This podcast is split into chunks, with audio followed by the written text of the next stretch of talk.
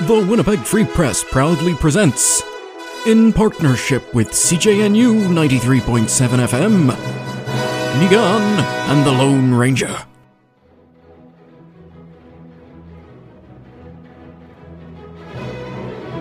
Here are your hosts, Niigaan Sinclair and Dan the Lone Ranger Lett. Welcome, everybody. This is the post election uh, episode of Niigaan and the Lone Ranger. We're very happy today to have as our, our feature guest uh, Eric Grenier from The Writ. Uh, you may know Eric Grenier from the Globe and Mail, from CBC. I mean, basically, uh, in this country, if you want to talk about the intersection of politics and polling and seat projections and things like that, Eric is your one stop shop. And uh, we have actually been on his highly regarded podcast, The Writ.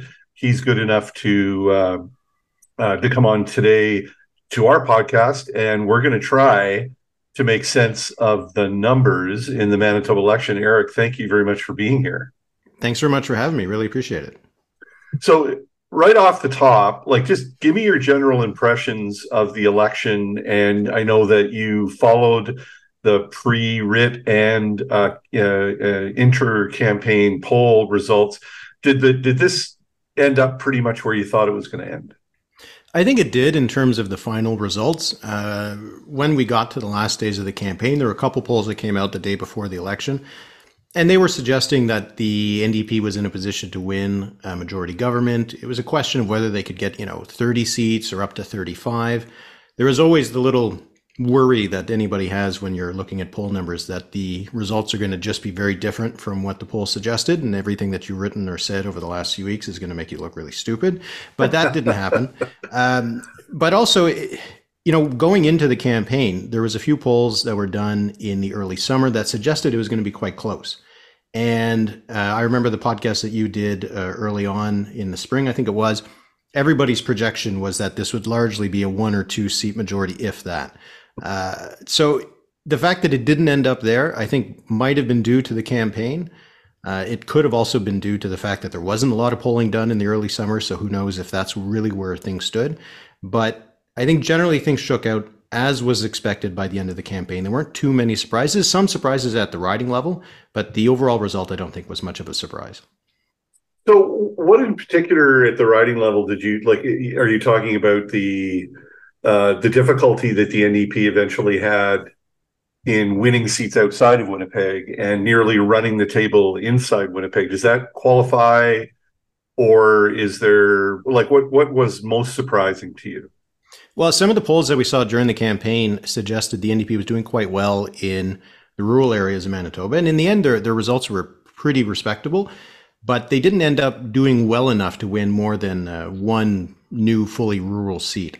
Uh, so that was a little bit of a surprise. But within Winnipeg itself, you know, you look at a riding like McPhillips, which had been uh, really close in 2019. And when you see that there's been a swing in the polls in Winnipeg of 15 to 20, 25 points, you expect that that's going to be the first one to fall.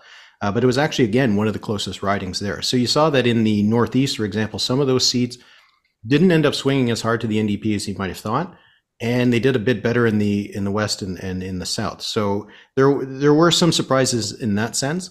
Uh, but overall, most of the ridings that we thought probably were going to go NDP did go NDP and the ones that we thought were going to stick with the PC stuck with the PCs. Right. Uh, and and for the Liberals, you know, there was that possibility that their vote was just not going to come out where it needed to, and that's what happened. It was a bit of a surprise though that in uh, Tyndall Park they were actually able to do so well compared well, to yeah. how badly they did in the other two ridings that they held. Well, we we refer to that area of the city federally and provincially as uh, Fortress Lamoureux.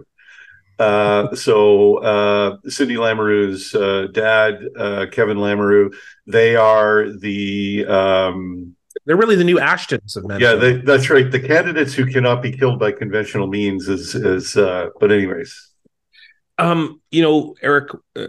Everybody was predicting this to be sort of a groundbreaking election, and it was in lots of different ways. I mean, we haven't really touched upon the Wab as the first First Nations premier. That's historic onto itself. But it, what people were really talking about going into the election was the fact that advanced voting was up extremely. You know, in the 2019 election, we were looking at about 120,000 advance ballots that were uh, before election day, and then this time around, over 200,000.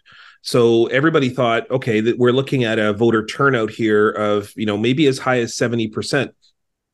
And then the numbers came in, and it's almost the exact same as the 2019 result, which means that people were fine with advance voting, um, but basically the same amount of people came out, whether they voted the same or whether it was different people. I mean, that's the real question. But uh, what what do you read on that? Is are people advance voting more? Are people uh, maybe a certain brand of person came out more? What do you think about that? I do think this is something I've seen in, in more elections. Uh, in recent elections, a lot of the time, the advance poll is is a big number, and a lot of people then say, well, then turnout's going to be really high, and then on election day it ends up being about the same as before, or sometimes even lower. So I think this is more of a, a broader trend that we've seen outside of Manitoba. We've seen it in other provincial elections that people just increasingly like to vote in the advance polls, and we're starting to see that elections authorities across the country are making it easier to do that. Uh, and just in Saskatchewan, they're starting to change the the language around it to talk about it as uh, as an election period or, or an election week rather than an election day. So I think it is more that people are just happier to take advantage of an advance poll. They were going to vote anyway, and they just prefer to get it out of the way. I don't know if it says anything about people deciding earlier or anything like that, or if it's just the kind of people that were always going to be decided and it wasn't going to change whether the last week or the campaign changed anything or not. But yeah, it, it does just seem that more people are taking advantage of it and there's usually now more options. Uh, in Ontario now, if, I, if I'm not mistaken, I think you can vote pretty much every day of the election campaign. So there's just there's a movement just to try to make it as easy as possible. It doesn't seem to be getting more people out to vote, uh, which you know goes against the entire purpose of it, perhaps. But who knows? Maybe the people that voted in the advance poll did so because they weren't going to be able to vote on election day, so turnout would have been even lower had they not had that opportunity. And it, it is uh, worth mentioning that we had a uh, an enormous, a gargantuan uh, thunderstorm that rolled through right when in Winnipeg, right when the polls opened. So uh, honestly, like I think it probably took an entire swath of people, voters who wanted to stop on their way into work and uh, weren't going to try and uh, dash out of the car uh, in the pouring. Like it really came down. So and that that thunderstorm as well played out in other ways in the election with power outages and things like that. Um, uh, you may have, or you may not have, uh, read an interview I did with the PC uh, campaign manager, Marnie Larkin, where she kind of would, no, she did admit that um, their strategy in going hard right on a couple of issues in this campaign, one of them was the parental rights uh, uh, issue which uh, certainly uh, you know activates a, a far right anti-trans, uh, anti-LGBTQ uh, constituency. The other one was the the continued celebration of the fact that they would not, uh, the Tory government would not search the landfill for the remains of uh, murdered Indigenous women. Um, you know, I, I guess the, the the the, commentary that that uh, Marnie had was that she felt that they could either compete head to head with the NDP in Winnipeg and likely still lose those seats, all those seats, or they could shore up their support in uh, the rural ridings and uh, and maintain an overall respectable seat count, and they did win 22 seats. Like, so how does that, as a strategy, track for you? Uh, I, I, think we're we're even a little surprised that they admitted that this is what they were doing, but it also seems to be pretty pretty darn risky electoral strategy. Well, if that was the strategy, then it was the strategy of not winning the election. It was about retaining seats because there was no chance that the PCs were going to be able to form a government if they didn't do better in Winnipeg. It might have worked because when you look at how the vote shifted, um, you know, the PCs lost about as much support as they did in the rural areas as they did in Winnipeg. Uh, and the NDP was able to make more gains in Winnipeg than outside. So they might have been able to retain more of their seats in the rural areas. And if you look at the next kind of seats that would have fallen had the vote continued to get better for the New Democrats, you know, it'd be uh, Brandon West, uh, Selkirk, Interlake Gimli, and, and Dawson Trail. These were among some of those that were next on the list for the NDP. That's more of a reflection of the fact that the NDP more or less did a filled up as much as they could in Winnipeg. They weren't going to probably sweep the whole city. Uh, so it doesn't seem like a like a winning strategy to me, obviously, because you need to win seats in Winnipeg. Um, one thing that I, I was looking at just before we got on here is there's a thing that we call like the tipping point seat. Uh, it's usually uh, a term that's used in American elections to talk about the state that makes a difference between a president winning the electoral college or not. But a tipping point seat is the one that, if you lined up all the seats by the margin of victory, it's the one that decides whether a party wins a majority government or not. And in this election, that seat was Kirkfield Park, Hmm. which is in Winnipeg, but it was won by the NDP by about six points. But when you look at the overall margin of victory for the NDP across the province, they only won by about three and a half points. So that suggests that even if the NDP had lost the popular vote by about two points province wide, you know, for extrapolating a little bit, they still could have formed a majority government. So it so shows how the PC vote is really not very efficient. So to give up that much of the ground in Winnipeg would was obviously a strategy that was maybe it was going to shore up an opposition. That's really an important thing to do to get to win 22 seats instead of 19. Uh, but it was clearly not going to get them anywhere close to 29 or 30. No, um, I mean, 22 seats is an accomplishment, uh, you know, based on the, the pre writ polls. Um, and, you know, Marnie Larkin's theory was if we had gone down to 14 seats, we would have been in opposition for like 16 years afterwards, um, which is certainly what happened when Gary Filmon lost the 99 election. Then you had 17 years of, of NDP government. But uh, you know, you mentioned like the tipping point seats and the difference between the pluralities or the winning margins in Kirkfield Park. One of the interesting things I noticed was that uh, the largest pluralities in this election were not in seats that normally produce the largest pluralities. So normally it's rural seats held by the progressive conservatives, and you get three, four, five thousand uh, vote pluralities. This time along around, the biggest plurality uh, was in Wolseley, uh, a bedrock NDP seat, and then in Fort Rouge, where leader and uh, premier designate uh, Wab Kinew was a candidate, had also a both of them had a plurality of over five thousand seats, and that to me, like rather than looking at the seats where the NDP squeaked by, those two seats, pretty solid NDP but man, oh man, like the vote turnout was 10 points higher than the provincial average, largest pluralities in the province. Um, are, is that, can we look at those, uh, which, you know, and it's a unique accomplishment, and sort of gauge the impact that the Tory campaign had on voters in Winnipeg? It definitely looks like in the downtown core, in those ridings that were uh, that were won by such huge margins by the NDP, that the PCs were just not even close to being an option, right? And and the the extent to which things swung towards the NDP does suggest that the campaign that the PCs were running was really not one that was designed in any way to appeal to more of an urban voter. Suburban voter, maybe, but a lot of those suburban seats ended up not going to the PCs anyway.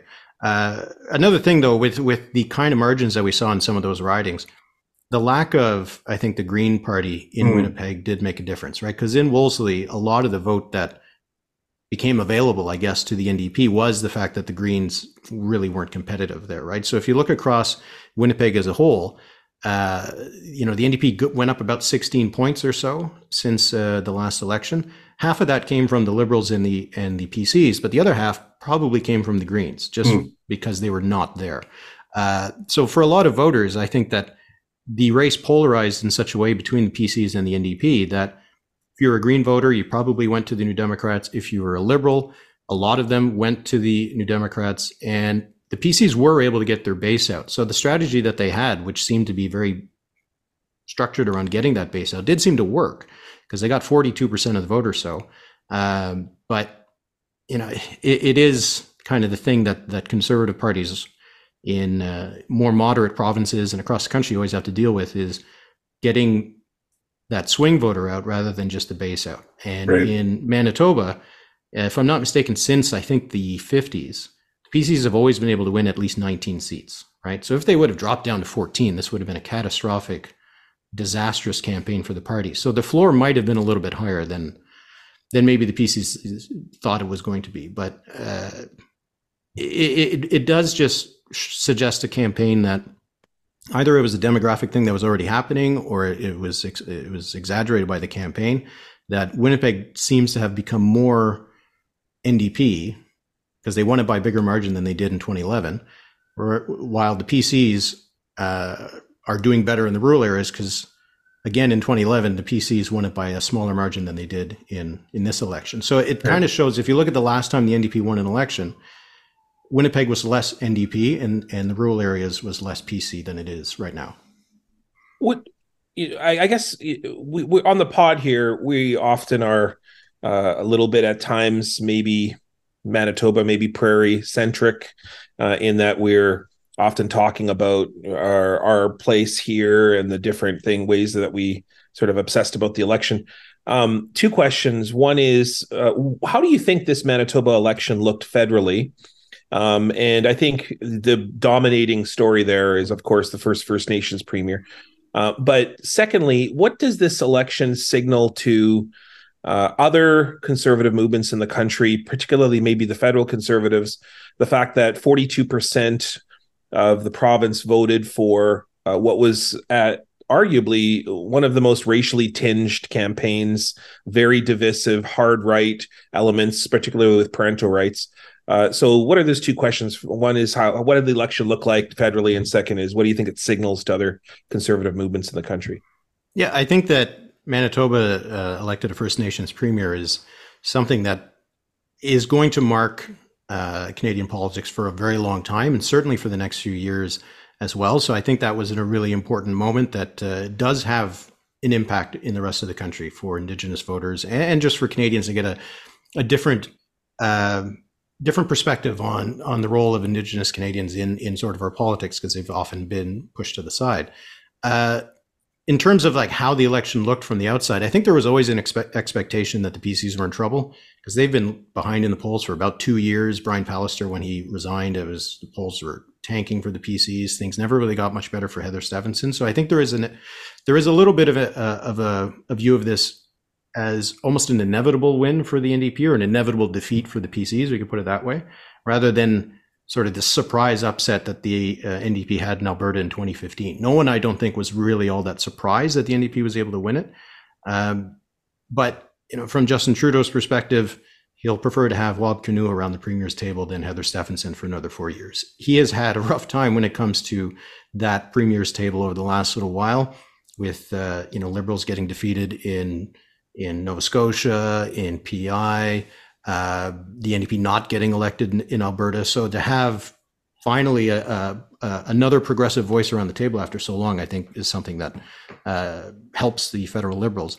For the Conservatives, you know, you you would look at these results and maybe you would say that well, forty two percent is still forty two percent, but for Pierre Poilievre and the Conservatives, they, they they don't need the kind of vote that the PCs were able to get in this campaign. They need that vote in suburban Winnipeg that the PCs didn't get.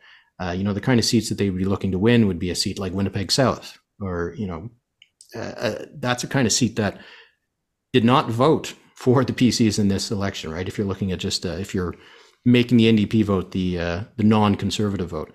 So I think that the lesson from this for the federal conservatives is that these issues are not necessarily going to resonate with uh, suburban voters. You know, the parental rights issues, there was discussion that perhaps this was designed to get new Canadians um, who might be a little bit more social conservative than than other Canadians to back uh, back the PCs. But that didn't happen in some of the ridings that are among the most diverse in Winnipeg, right? So if you're the conservatives looking at this as a potential way to activate a voter base in in Brampton or Mississauga or places like that where the conservatives need to win, it doesn't really suggest that it works that well. Um, so I, I, think that the conservatives are probably, if they're smart, going to take out of this that when Heather Stefanson seemed to be doing best in the polls, doing best in the campaign, was when she was talking about affordability issues, about the economy, and Pierre Poilievre has a tendency to get knocked off message to maybe more pet projects that he that he kind of in, seems to personally care about or enjoy or think that are, uh, you know, hot button political issues. But whenever he's been able to stick to the economy, to affordability, that's when he's done best. And I'm pretty sure their strategy for the next campaign is to try not to get distracted and go off onto these tangents that are probably not going to do anything except make sure that Maxime Bernier gets 3% rather than 2% of the vote. or that he runs in Portage Lisgar again. yeah. Yeah. Or, know, yeah. I, or Winnipeg South. Yeah. His, his winning record is, has not been particularly impressive since he left the Conservative Party. Mm. Uh, but there are kind of, you know, uh, elections on the horizon, provincial elections. And I think one thing that is we're seeing in Saskatchewan right next door is that uh, Scott Moe is going to put all chips in the middle on parental rights uh, and is going to make this very much about uh, LGBTQ issues, even if he doesn't say so, and and is going to make this very much about trying to shore up a base.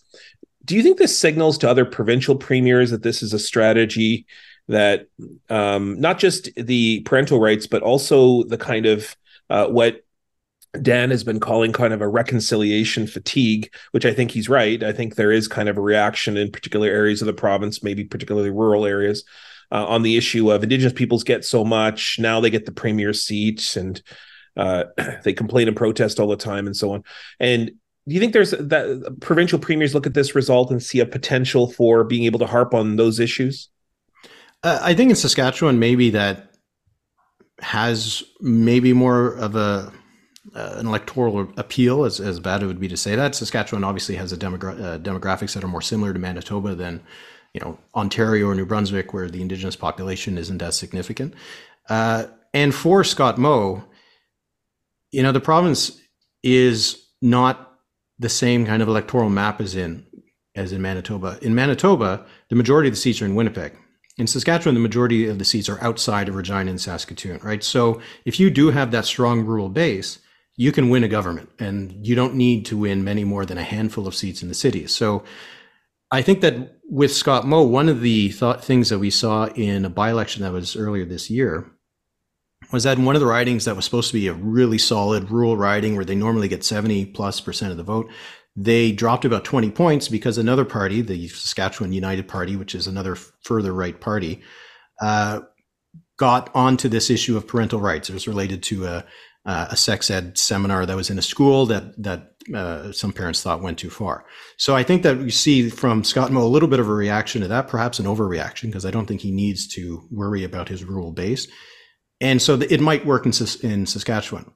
In, in a place like New Brunswick, where we know that Blaine Higgs has also been going on this issue, uh, that seems to be a little bit more risky to me because there are more seats in the urban centers. And as we saw in Winnipeg, these issues didn't seem to galvanize the vote all that much. So there would be a risk for premiers based on where they are, I think. Uh, but you know, I was looking at a poll that was just put out by by Sparks uh, Spark Insight uh, Advocacy, and they were polling about this this issue, the pronoun issue, and stuff like that.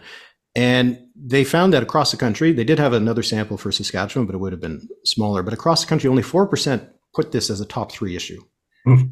It's while it might be getting a lot of noise, I really don't think a lot of people are voting on this. So the PCs in Manitoba might have used this issue and kind of hinted at at um, you know the uh, trans uh, issue itself rather than actually explicitly saying it. But for a lot of voters, I they weren't voting for that. Uh, so at at worst, what it probably did was just push off people who might have been a swing voter who was concerned about the economy and, and is wondering why the party is talking about this issue they don't care about. So I don't quite understand why a lot of uh, politicians seem to be jumping on this issue because I don't think it is one that is going to decide anybody's vote. Uh, but it is one that's grabbing a lot of attention, not only in Canada, but elsewhere. And I think that's probably why we're talking about it as much as we are. So I'm interested. A couple of variations on on the the federal equation. Number one is that the governing party uh, is unpopular. Uh, you know, here the governing party was unpopular and went hard right, and they theoretically, at least they believe that they kind of shored up support, like they avoided an electoral disaster. I think the the you know the the the jury is still out on that it, federally, the governing party is the one that's trailing in the polls, and the conservatives are the ones that really you know, and, and things could change, but right now look like it's their election to lose. Um, so does that uh, change the dynamic at all on things like parental rights?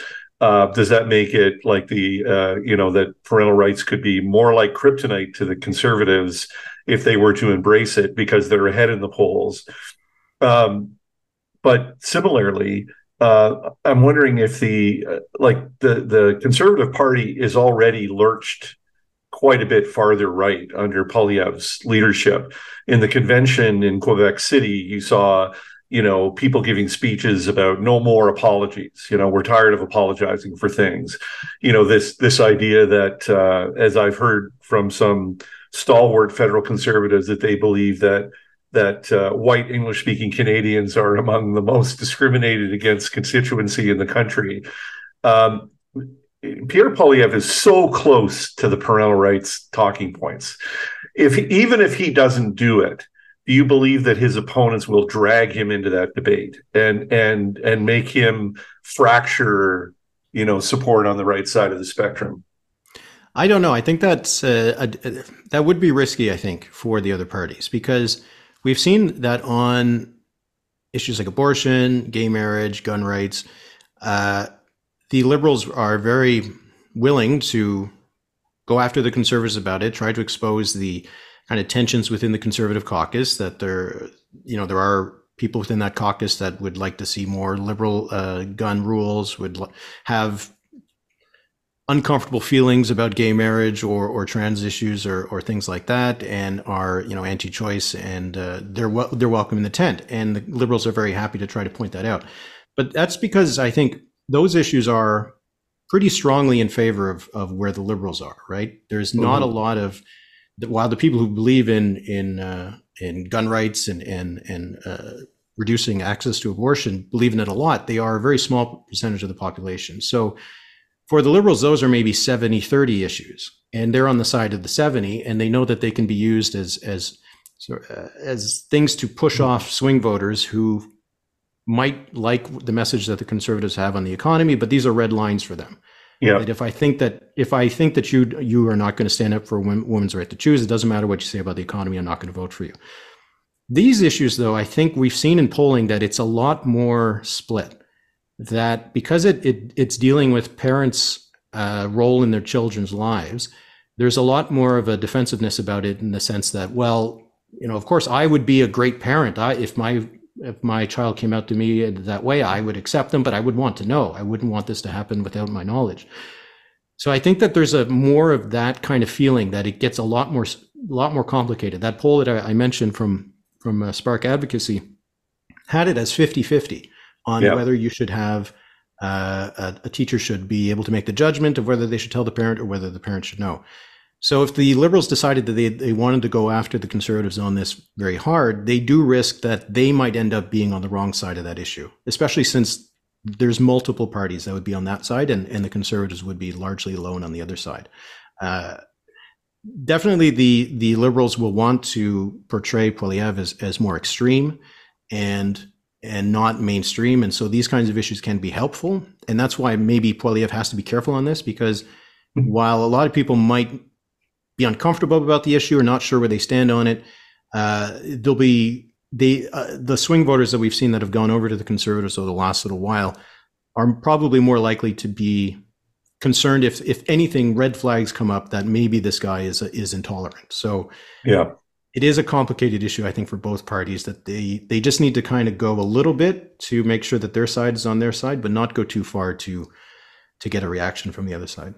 Yeah, I, I mean, if you if you looked at the coverage of the of the Quebec City National Convention, the Conservative Party National Convention, I mean, Poly, Poilievre and his people, they're playing with like they're they're playing with fire. It's the the core of that party is very volatile. You look at the look at the resolutions that were passed at the convention on um, you know uh, uh, the right to a single sex space, locker rooms and uh, you know bathrooms and things like that.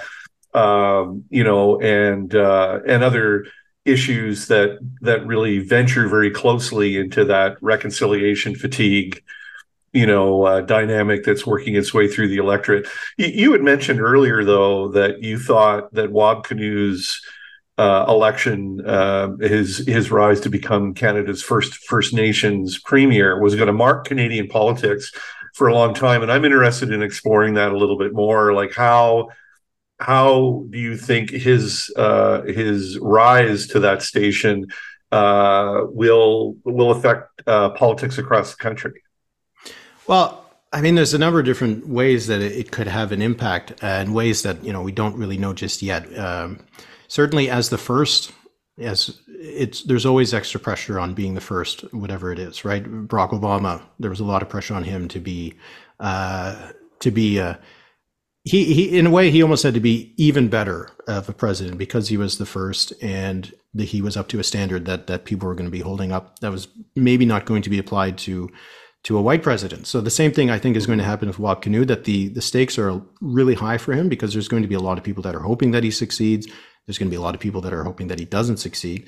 But the, the pressure on him, I think, is going to be really high. So if the NDP government over the next few years is a successful one, then I, I think that that will be, uh, that could change a lot of minds for Canadians because certainly if the PCs went with the ad about standing firm against the landfill dig, they felt that there was an undercurrent of, as you mentioned, this this kind of fatigue and, and perhaps racism among Manitobans that they could try to mine.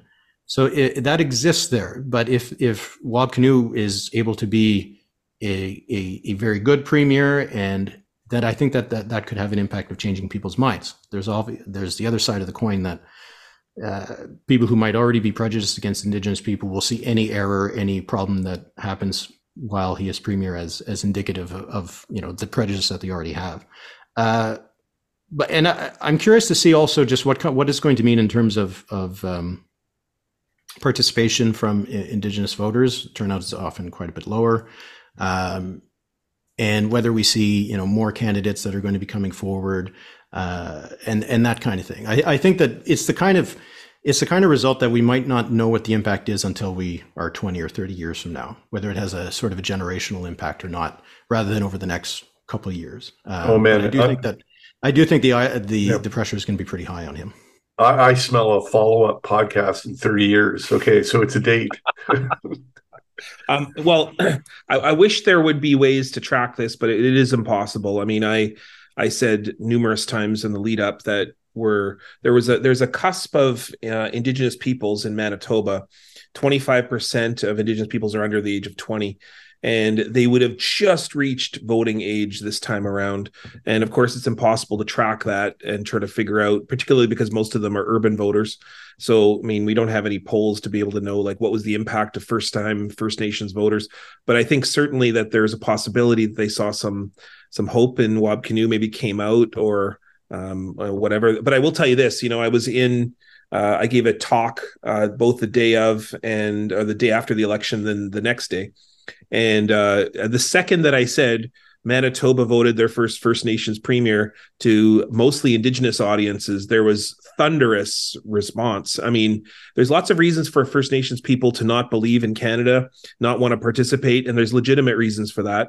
Uh, but certainly, First Nations people saw a great deal of hope in Wab Kinew, and uh, and it was very Obama-esque. I think that you described it pretty accurately um, I want to go to from the sort of thrills of the first time First Nations premier to uh, arguably the most saddest part or the saddest moment in, in the election night, which is uh, Dougald Lamont and the Manitoba Liberals.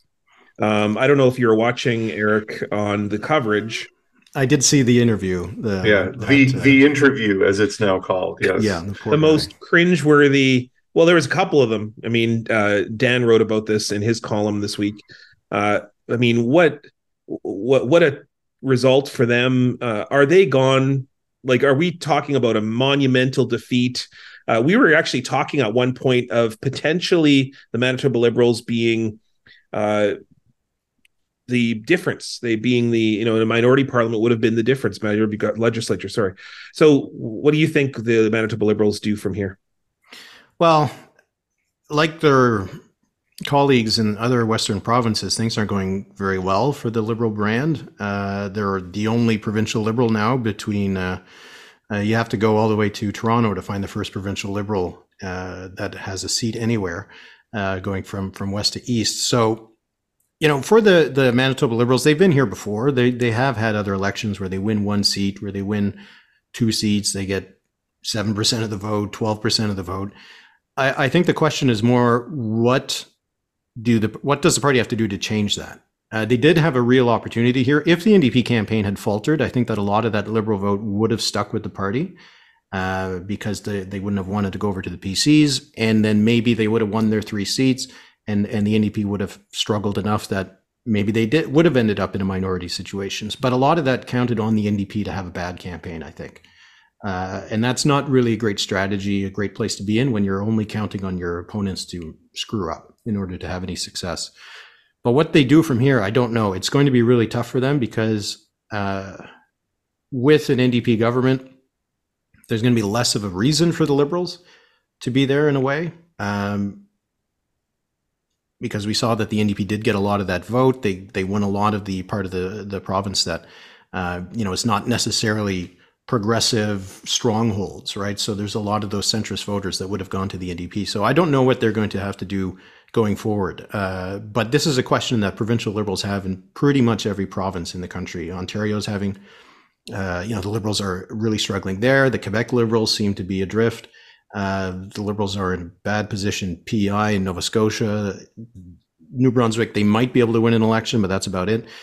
There's a lot of questions for those centrist parties at the provincial level. I think at the federal level, there is still this need for this brokerage party that can combine, you know, francophones in Quebec and Atlantic Canadians and urban centers and, and new Canadians.